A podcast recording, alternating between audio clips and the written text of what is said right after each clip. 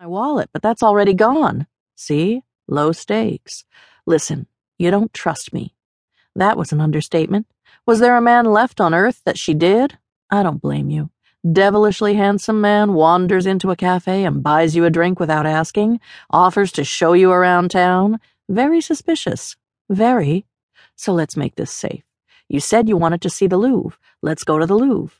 I'll show you all my favorites, and then, if I haven't murdered you by supper time, you let me take you someplace special, someplace no guidebook in the world would ever recommend.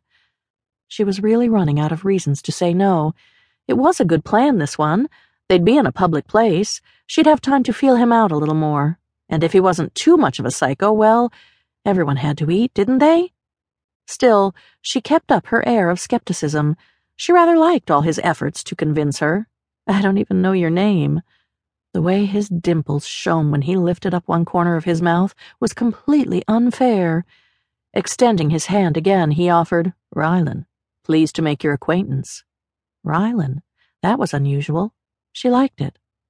Kate, she volunteered in return, and with no more real excuse not to, she accepted the handshake, slipping her palm into his. Warm fingers curled around hers, his thumb stroking the side of her hand, and oh, the rake! He bent forward as he tugged on her hand, twisting ever so slightly so he could press his lips to the back of her palm. Charmed. I'll bet you are. But her pulse was racing faster, and the kiss felt like it seared all the way to her spine. This man was dangerous. He straightened up, but he didn't let go. Sweeping his other arm toward the door, he asked, So?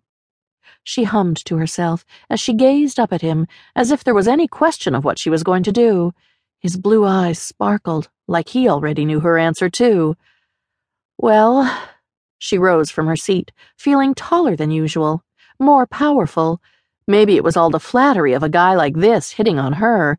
Maybe it was the headiness of making this kind of a decision.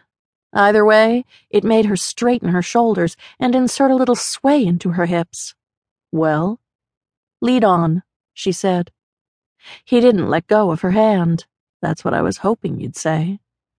With a squeeze of her fingers, he took a step toward the door. Let's go look at some art. External pressures aside, she had come to Paris to be inspired by beauty. She could find it on the walls of a famous museum, and she could find it in the lines of this man's shoulders and throat. The latter might not have been what she'd had in mind when she'd set out, but what was a little bit of a diversion? You couldn't find yourself without taking a couple of side trips after all. The girl, Kate, wiggled her hand free as they approached the front of the cafe. Disappointing, but not really a problem. Rylan reached forward to get the door for her and shepherded her through it with a gentle touch at the small of her back. Following her out onto the sidewalk, he gestured down the street. It's only a little ways. You up for walking? Sure. Good. Paris came alive this time of year, with the trees and flowers in full bloom, the sky a brilliant blue. Even the traffic seemed less suffocating now that summer was on the horizon. The influx of tourists made the walkways more congested, but at least the travelers occasionally smiled. As he led them off in the direction of the museum, she fell into step at his side. He pressed his luck whenever the crush of pedestrians got thick, keeping her close with a hand on her hip, letting his fingertips linger.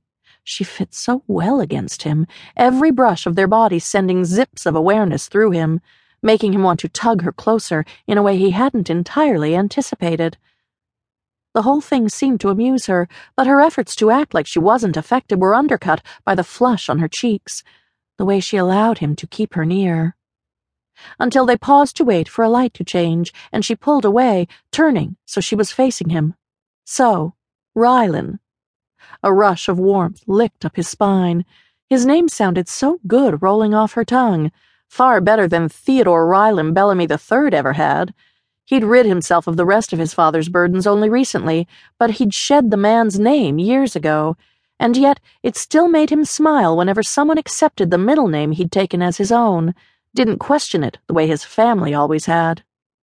Ignoring the ruffle of irritation that thought shot through him, he met her gaze and matched her tone. Kate. She looked him up and down. What's your deal? Right. Because this wasn't all just flirtatious touches.